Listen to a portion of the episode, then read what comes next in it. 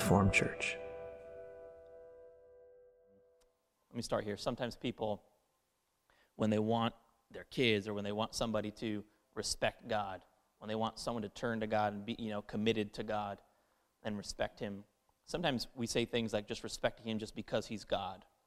You know, uh, people say things like that, that. That's why we praise Him and that's why we respect Him, is just because He's God.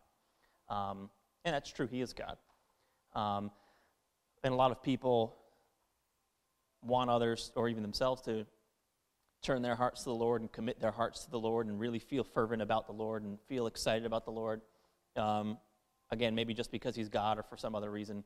But a couple of verses come to mind. One is that the Bible says, if um, it says, Lord, if you would count sins in Psalms, it says, if you would count sins, who could stand? You can throw it up behind me if you find it. It's in Psalms, though. Um, it says, if you, if you would count sins, who could stand? But there's forgiveness with you that you might be feared. And to fear the Lord is essentially to submit to Him in the Bible. We have that on our glossary, I believe, as well. But um, it actually says that the reason why God is, is feared or respected or submitted to is because there's forgiveness with Him and because He doesn't count sins. Not for us that believe, right? He has erased the record of our sins. And um, you see that goodness of God, right? His forgiveness, and that He's willing to forgive people if they will just receive His forgiveness. That, that extension of forgiveness is actually what causes um, what, what causes people to respect Him. There's forgiveness with you, Psalms 130, verse 4, at least that's the second part of it. There's forgiveness with you that you may be feared. That's what causes people to respect God. You really get a respect from God or for God when you realize His goodness, His kindness, that He's not counting your sin against you, and that He forgives you. That's what makes you respect somebody. That's what makes you respect God. And then also in Romans chapter 2, um, it says that it's the goodness of God. You guys are familiar with this verse. It's the goodness of God that leads you to repentance. Repentance is turning your mind to the Lord, um, changing your mind and believing in Jesus. And even that commitment in somebody's heart to turn their mind to the Lord and to as we just said in Psalm 130, to respect him, or as it says in Romans chapter 2, to, to turn their heart to him and commit their heart to him. It says it's the goodness of God, it's the kindness of God, depending on the translation that you read, that leads you to repentance. So you actually see the, the way that you, sometimes we just look at the outcome and we want people to respect God, or we want even ourselves to feel more of a respect for God or more of a commitment to the Lord. But it's really, it's the goodness of God that leads someone to that point. Um, if you just share the goodness of God with people and you would share the forgiveness of God with people, let somebody know that God isn't angry with them. Let somebody know that God has already reconciled them to himself on, on his end. If they're a believer, then they have the full spectrum of peace with God on his end, and they've made peace with God on their end by believing. But showing people that goodness that Jesus has already provided, even what we were just praying before about Sabbath rest, right? But that's a truth in Scripture. I'm not talking about making something up or sugarcoating something to make it sound better than it is. Um, the gospel cannot get better than it is. Uh, we just find the truths out in Scripture, we just repeat them.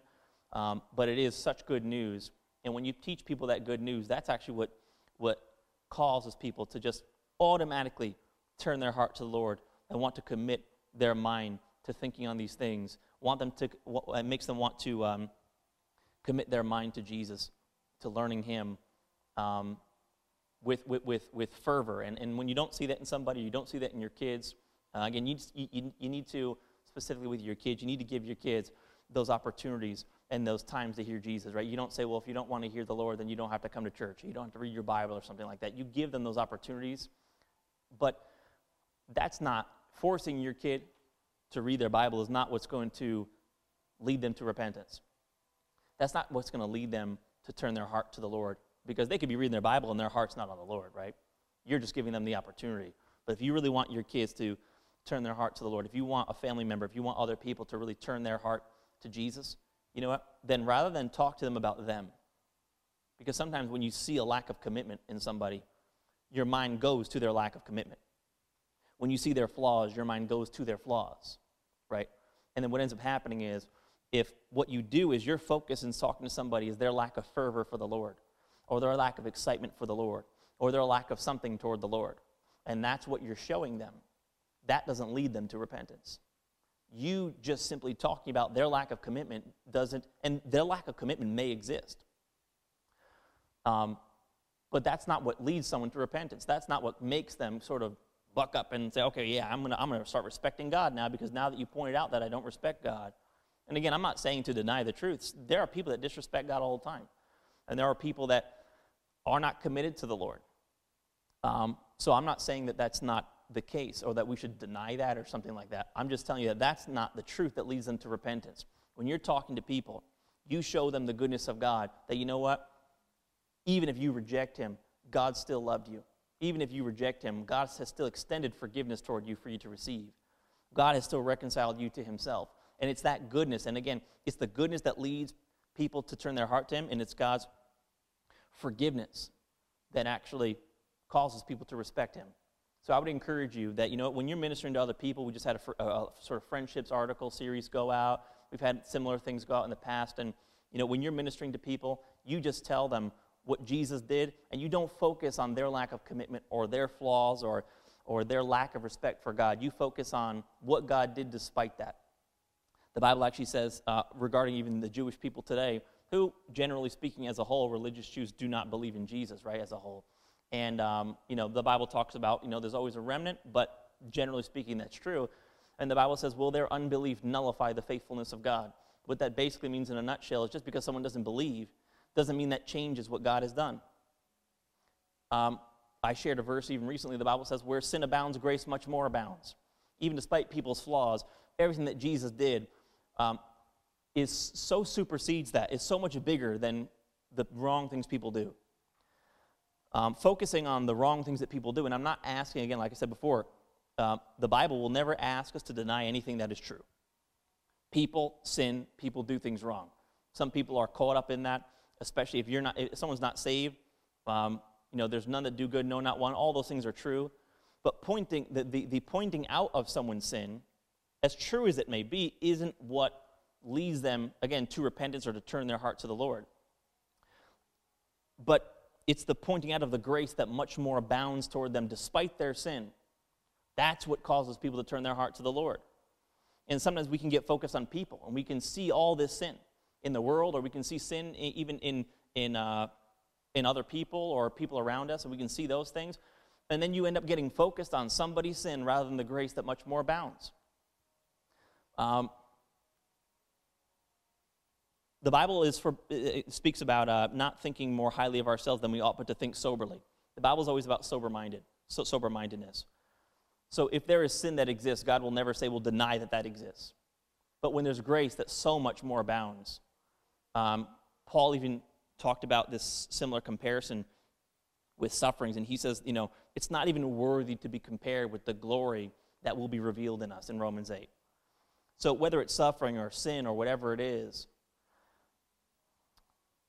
no one is asking, and God is certainly not asking us to deny that those things exist, that sin and suffering, for instance, exist in this world. Um, thinking soberly means not denying anything that is true, just being a realist. That's what God is for. God is not for optimism if you're referring to sort of seeing the cup half full. God is for being a realist. He, everything is naked and exposed before his eyes. He sees everything. If there is sin or suffering, God's not asking us to deny that that, that exists. But you know though? I think that in our speech, you know where your focus is, though, when the speech lingers on the sin and the suffering in the world rather than the grace that much more abounds than the sin, rather than the glory that makes the suffering not even worthy to be compared to it. You see what I'm saying? If we're really being sober minded here, I'm not talking about denying the sin and the suffering in the world or even things that you see in other people, but what I'm saying is for the sake of sober mindedness, if you actually look realistically, realistically, um, at how big someone's sin is in regards to the grace that Jesus demonstrated toward it, how much should we really be talking about the sin versus the grace? I'm saying being sober, being realistic. Don't deny anything exists. The sin exists. Why is it that you, I, I taught a, a, a very short little message series, two part little short series called No Biggie and it was basically talking about how Jesus even went into um, went into um, a, a funeral that they were having for a little girl, and when he saw them crying and wailing over her death, he says, Why all the commotion? Now, that's a pretty, pretty bold thing, right, to say at a funeral. Why all the commotion? But Jesus saw that such a small thing. You see, Jesus did not deny that the girl died, he wasn't denying that. But he saw her death as such a small thing compared to the grace that he was coming to give that his focus, you could tell by his words that his focus was not on the sin, uh, on the sin or the suffering. His focus was on the grace that much more abounds. Again, we're being realistic here, right? It's, it's like um, you just getting a brand new car. Someone gave you a brand new car for free. Really, really high end car. Just, just, uh, just came out this car. And you get the tiniest little gnat that hits your windshield and being all broken up about it. That's not being realistic, right? Uh, if you're being realistic, you know the gnat was there, that little speck, you know that was there. Um, but you just got a new car. And you wouldn't be all broken up about a little gnat hitting your car. And that's the problem. It's not denying that someone's sin exists. It's not denying that the flaws of other people exist. It, it's not denying that there are people in this world that reject the gospel. But their unbelief doesn't nullify the faithfulness of God. And the faithfulness of God is so superabounds beyond that. Why is your focus so much on people's unbelief? Why is your focus so much on people's sin if the grace so much more abounds? It seems like you should be talking about the grace a lot more than you should be pointing out the fact that somebody sinned. Like, again, it's not about denying something. It's just like sometimes, you know, we, we get caught up in our own suffering and someone else's suffering. And Jesus is saying, why all the commotion? I understand it's there. I'm not denying it's there. I'm just saying that the glory that I've given you in the whole world, especially for a believer that's got it right here, that's not even worthy to be compared. Like I just compared two things, right? A gnat with a new car. The reason why that's so flawed as an analogy, even so, is because those two things, a good event and a bad event, can actually be compared.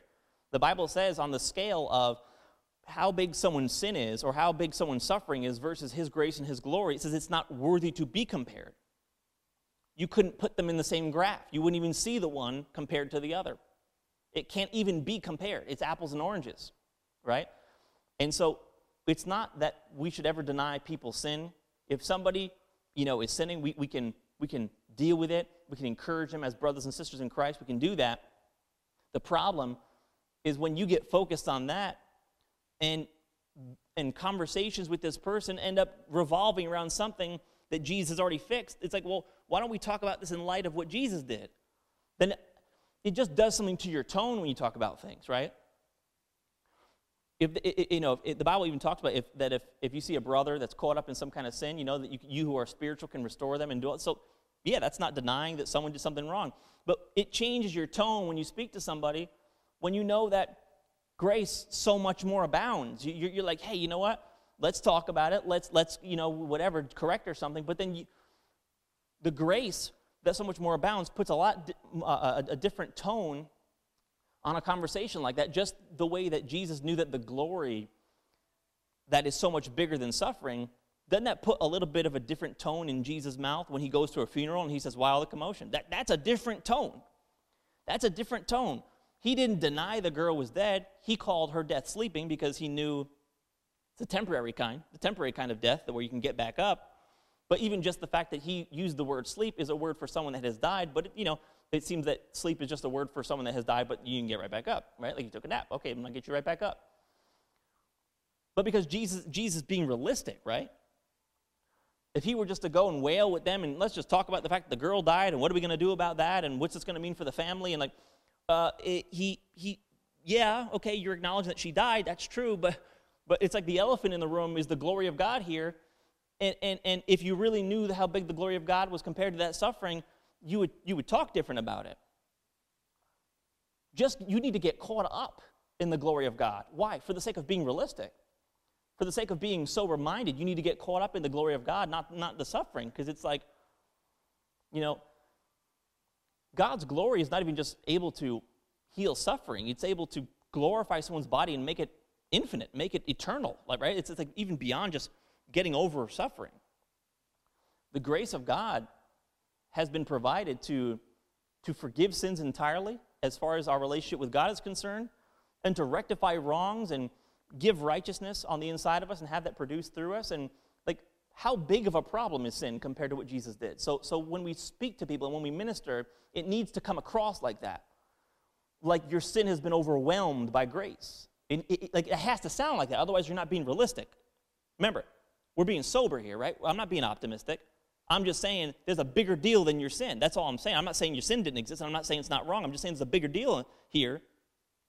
And again, you're, you're sort of denying the elephant in the room when, when, when we talk in, in, in a tone that's focused on the sin rather than, hey, you know what? Yeah, that happened. And God's grace is like so super abounds beyond that, that, yeah, I mean, from a forgiveness standpoint as well, but it's able to rectify that, no problem. Let's just let's get focused on the grace of God and what He's done because it's actually through our focus and acknowledgement of every good thing that we've been given in Christ that these things become effectual in our life. So let, let's get focused on that. Something happens that you didn't plan for, guess what? That's going to happen in your life. I'm not saying that these things have to come near you, Psalms 91. I'm just saying, though, that things are going to happen unplanned in your life. And when that happens, knowing that there's a glory that makes everything pale in comparison, it changes your tone. When the tone is, is a frustration with somebody's sin or a frustration with somebody's unbelief, you're not seeing it realistically. You've, you've magnified. The Bible says, right, to magnify the Lord and to exalt his name, right? That's just magnifying God in your mind to the point where he's looking realistic. And trust me, you can't magnify God enough and everything he's done enough compared to everything in this world. So when you're ministering to somebody else, that is the tone. That is the tone that comes across when you've got grace that's bigger than sin in your mind, when you've got glory that makes suffering pale in comparison, when you've got the faithfulness of God that is true even if someone is in unbelief. That is the tone that is struck in a conversation with somebody when you realize all the things that Jesus has done and who Jesus is and who the Father is in sending Jesus, when you realize who they are in comparison to all this stuff, the tone that struck is, isn't it such good news that fill in the blank? I know you sinned. Isn't it such good news? Like, let, us again, you could talk. The Bible says to restore people. If you see someone caught up in some kind of sin, talk to them, correct it, restore them. Good. Teach them what is right. Teach them the godliness they've been given in Christ. Tell them that. But when, when, when our ministry is focused on sin or too focused on people's unbelief or focused on their rejection of God, you're not realizing the faithfulness of God, the grace of God, the glory of God that so overwhelms those things in people. It is not our ministry to point out people's sin, suffering, and unbelief that brings them and turns their heart to the Lord. It is the goodness of God saying what I just told you, pointing out those attributes of Christ and his work that so overwhelms anything they could ever go through. That makes the light bulb go off in somebody's mind and say, you know what? I'm not doing it because you forced me. I'm not doing it because mom and dad told me I had to. I'm doing this because I can't live without that. See what I'm saying? That is a commitment that is not um, so easily moved or challenged when you've realized the goodness of God. Even as believers, we need to continually remember the goodness of God um, when I was first spending time with the Lord, I, I just, um, this is not a formula. I'm not presenting this as such, but I, um, I just did no TV at all. No TV, no movies. And you know, there were times I really like, wanted to watch something with my family, and, and I just was like, uh, every single chance I get, I'm spending time with the Lord. Just, and I mean, not just meditating during my day, but I mean like personally, just I'd go up to my room and I would just open a Bible and I'm just doing that, right, all the time. Um, and there were times where my family would be doing something, and I'd be like, you know what? I like I feel I kind of want to do that because they're, they're watching a movie together or something. And then I would kind of look, and I'm looking at the stairs, and I know my bedroom was upstairs, and I would know though inside I really want to do this though. And it was always me remembering, you know what, Lord, you're not trying to withhold any good thing from me. You want everything. And if I'm just if I am able to get to know you, the good that you've provided and everything that you want for my life is going to come out in my life and i'm going to i'm going to live so full. Like see i start meditating on the goodness of god i was running up those stairs and i couldn't care less about the movie anymore. You see what i'm saying? Because it's it's the goodness of god that attracts you and entices you to to receive him initially to spend time with him whatever it is it's the goodness of god. It's remembering that goodness of god that leads people to turn their hearts to him. And that's that's the thing that people need to hear and again, if we're looking at things realistically, how could we not be ministering to that, that to, to, to one another when you look at it realistically? Yeah, I mean, sin exists, suffering exists, people's unbelief exists, but I mean, that is like, what is, what is that in comparison to what Jesus did? It's not worthy to be compared. Romans chapter 8, not worthy to be compared. Um, it is just so awesome. Let me see if I can find a, a verse for you. It might take me a second. It's in the book of Job. Um, Job speaks about being brought to a broad place. Um, I want to see if I can find it here. Oh, okay, that's what I'm looking for. Basically, I wanted to see. I wanted to get the definition of one of these words because um, I wanted to share the definition of one of these words in Job 36:16. My Bible it would not click. I'm like, I'm pretty sure that's the right word, and, and finally it it, uh, it came up. So yeah, so let me show you that Job 36:16. Um, let me read you a few a few things here. Let's actually go up a little bit. Um, let's go to verse 7, I think. Verse 7. Um, for the record, in the book of Job, um, there's only one person in the book of Job that God did not correct, and that was Elihu. Typically, when you hear, almost always, I, every quote that I've heard from the book of Job has been quoting, especially Job. God corrected him in, in the end of the book of Job. So you can't just quote anything Job said. Um, and or his friends, which obviously God corrected them at the end as well. The only person he did not correct is Elihu. So, which tells me Elihu's words are sound, right? So he had nothing to say to it. In fact, a lot of the same points that Elihu says, this is one of those chapters in uh, uh Job chapter 36. Um, a lot of the points that Elihu made, God just basically repeated them to, to Job, if you read the book for yourself. So, so be very careful with the book of Job. That is one the devil will use people very sneakily to quote the Bible, especially the book of Job, and you know, Lord giveth and taketh away, and all this stuff that's you know uh, pre-Christ, and and so anyhow, this is sound. God did not correct this, um, and it says that um, He, the Lord, does not withdraw His eyes from the righteous, but they are on they are on the throne with kings, the righteous. For he has seated them forever, and they are exalted. And if they are bound in fetters, held in cords of affliction, then he tells them their work in transgressions that they have acted defiantly. He, this is New King James Version, by the way. He also opens their ears to instruction and commands them to turn from iniquity. And if they obey and serve him, they will spend their days in prosperity and their years in pleasures. And if they do not obey, they shall perish by the sword and they shall die without knowledge, right? With, the lack of knowledge is what kills everybody. Um, and verse 13, it says, but the, um, and by everybody, I mean everybody that has a lack of knowledge. In verse 13, it says, but the hypocrites in heart store up wrath uh, they do not cry for help when he binds them. They die in youth, and their life ends among the perverted persons. He delivers the poor in their affliction and opens their ears in oppression. Indeed, he would have brought you out of dire distress and into a broad place where there is no restraint, um, and what is set on your table would have been full of richness. So he's describing sort of the lot of the believer and the one that has no knowledge, right? And he's going back and forth between those two things. The interesting thing of, is when he says that when he's talking to, I believe he's talking to Job here, and he says, Indeed, that the Lord would have brought you out of your dire distress. Really interesting. The bring you out, that word there, um, is the word to, to incite, to allure, to entice. That's actually the word there. It's very interesting that I just like that particular um, that particular word there because that's how the Lord does it, right? The Lord entices people out of their distress entices people out of their sin, entices people out from the way that they were living or the suffering that they were in before and the, what they believed about it. He entices people out of it. Why? That's why it's the goodness of God that leads people to turn their mind to Him because they're enticed by what the Lord has to provide.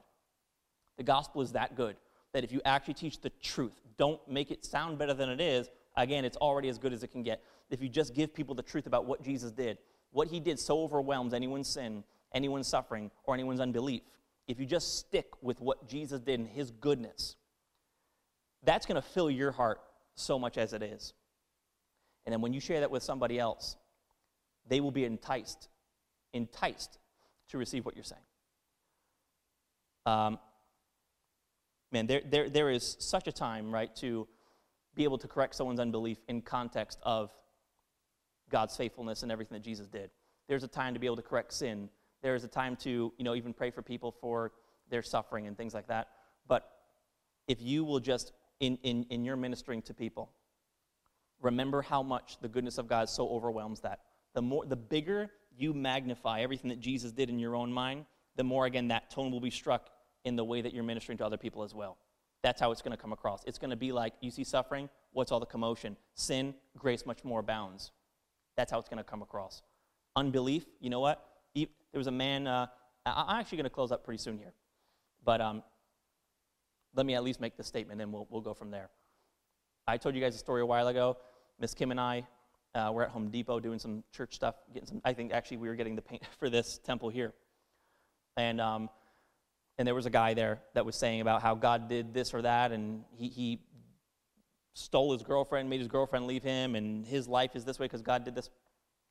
And then he was saying about how he doesn't really believe in God, but you know he believes that religion is good for whatever his friend that was just you know next to him, and and when you know that someone's unbelief, you see, I could see that unbelief and get focused on his unbelief and man, like, wow, how could you say that about God? It's so terrible. How could you say that about God? It's so terrible. How could you say that about God? It's so terrible. It is terrible. But you know what, though? You know what is more, though? The faithfulness of God. That despite his unbelief, that does not nullify the faithfulness of God. It does not nullify the grace of God. It does not nullify what Jesus provided. It's, it's still given to that man. And so I, I, I looked at him, I said, you know what? I said, God still loves you anyway. I said, don't you hate that? When you don't even care about God and God still loves you anyway. That tone, when you can look at somebody and say, you know what? I know you got unbelief going on. I know you reject the gospel. I know all this stuff, but you know what, though? That doesn't nullify Jesus, though. You see, you, he's so big in your mind that their unbelief looks so small. It's very frustrating when you, when you when you magnify people's unbelief or their sin or their suffering. It's very frustrating in so many different ways because you don't want to see those things. But there's something bigger. There's something so much bigger that if you saw how insurmountable the goodness of God revealed through Jesus was, you would acknowledge those things exist. But like I said, the tone would be, you know what? It's not worthy to be compared with it. Thank you so much, Jesus, for what you've done. And the, the important thing is, again, I, I'm going to sort of leave you with this. This is why you need to continually magnify the work of Jesus in your mind. When you meditate, don't meditate on people's unbelief. Don't meditate on people's sin. Don't meditate on people's suffering. Meditate on the Savior from all those things. Right? Jesus is too good for you to be thinking about something he already fixed. He's too good for that. He's too good for that. He's been too good to you, whether you believe him or not. Case in point right here, right? Whether you believe him or not, he's been too good to you. If you never received him, he's been too good to you. And it's that um, undeserved, unworked for favor of God, that it's there for you, and you know what? You go ahead and take it. God loves you anyway. That kind of stuff that makes people look at that and say, you know what? How messed up in my mind would I have to be to reject that? But you know what, though? Even if they are messed up in their mind enough to reject that, that doesn't nullify Jesus, though. He's too good for me to focus on your unbelief. Don't focus on people's unbelief, sin, suffering. Focus on the Savior from it. Focus on that you, you, you don't have to worry about how you talk to somebody else. You focus on that. Out of the abundance of your heart, which is full of the grace of God, your mouth will speak the grace of God. Your mouth will speak the glory of God. Your mouth will speak the faithfulness of God that has overcome all those things. That's all. That, that's it. That's it. Don't ever worry about how you minister. You just get concerned with how abundant how the grace and glory and faithfulness of God so supersedes anything that you're seeing in other people. And and, and you don't worry about the rest. Make the tree good, the fruit is automatically good. There's so many good things that we, we know at this church, and we just need to focus on those things. Thank you so much, Jesus. Thank you so much, Lord. We love you so much, Jesus. You're so good, Lord. You're so good. Thank you, Lord. Uh, I'm going to just close out the service right now. Thank you so much, Lord. I, am going to pray for me, and you can agree with this for yourself. Thank you so much, Jesus, that, that you loved me even before I loved you. And as far as your love was concerned, you didn't even care, Lord, whether I loved you or not, you were going to love me anyway. And you demonstrated that love through Jesus. Thank you so much, Jesus, that you were gracious to me when I didn't believe you, Lord. That you were gracious to me, Lord. I thank you that, Lord, despite everything, Lord, that I've done wrong, I thank you, Lord, that the whole time you had extended forgiveness to me, ready for me to receive. Thank you for that grace, Lord. Thank you so much, Lord. And I thank you so much, Father, for anything that I have ever suffered. I thank you so much, Jesus, that you are the fix for all of those things. And I thank you so much, Father. We magnify and we glorify Jesus Christ and Him crucified and all the glory that we have because of you, Lord. And we just magnify it now, Lord. And we realize that it is bigger than everything else, and nothing is worthy to be compared to that. Thank you so much, Jesus. We just get caught up in all that you are. Thank you so much, Jesus. We love you. We praise you. We are so grateful. I'll bet, Lord, it just, it just revives in our heart, Lord, for those that actually are really hearing this. It just revives in our heart, Lord, our respect for you. And no one tonight even told anyone in this room to respect God. Nobody even told anyone in this room to love God, to respect God, to appreciate God. We just got talking about how good Jesus has been at the cross and what he provided us. The character of God revealed through Jesus. And it just revives that respect, that appreciation, that desire to know you more automatically, because that's what your goodness does, Jesus. So thank you so much for that, Lord. We endeavor, Lord. We endeavor. We are not sluggish in this. We endeavor to push hard, Lord, into seeing all of your goodness and listening to you, Lord. It's so good. We want to dig in and we continue to do that, Jesus. We thank you so much, Father, for everything we've heard tonight, everything that we continue to hear at this church, Lord. We just take these things to heart, meditate on these things, and we grow in these things. Thank you so much, Lord. We love you. In Jesus' name, amen. All right. We love you guys so much. God loves you so much.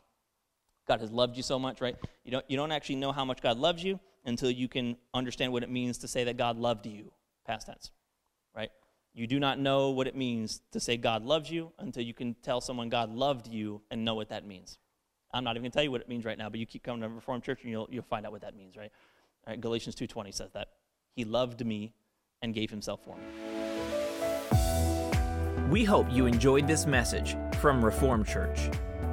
If you have, please share this with someone else and help us get this uncommon truth out to the world. If you'd like to support this good news, you can do so at reformedchurch.com/give. Also on our website, you can take advantage of our free messages, articles, and even full discipleship courses.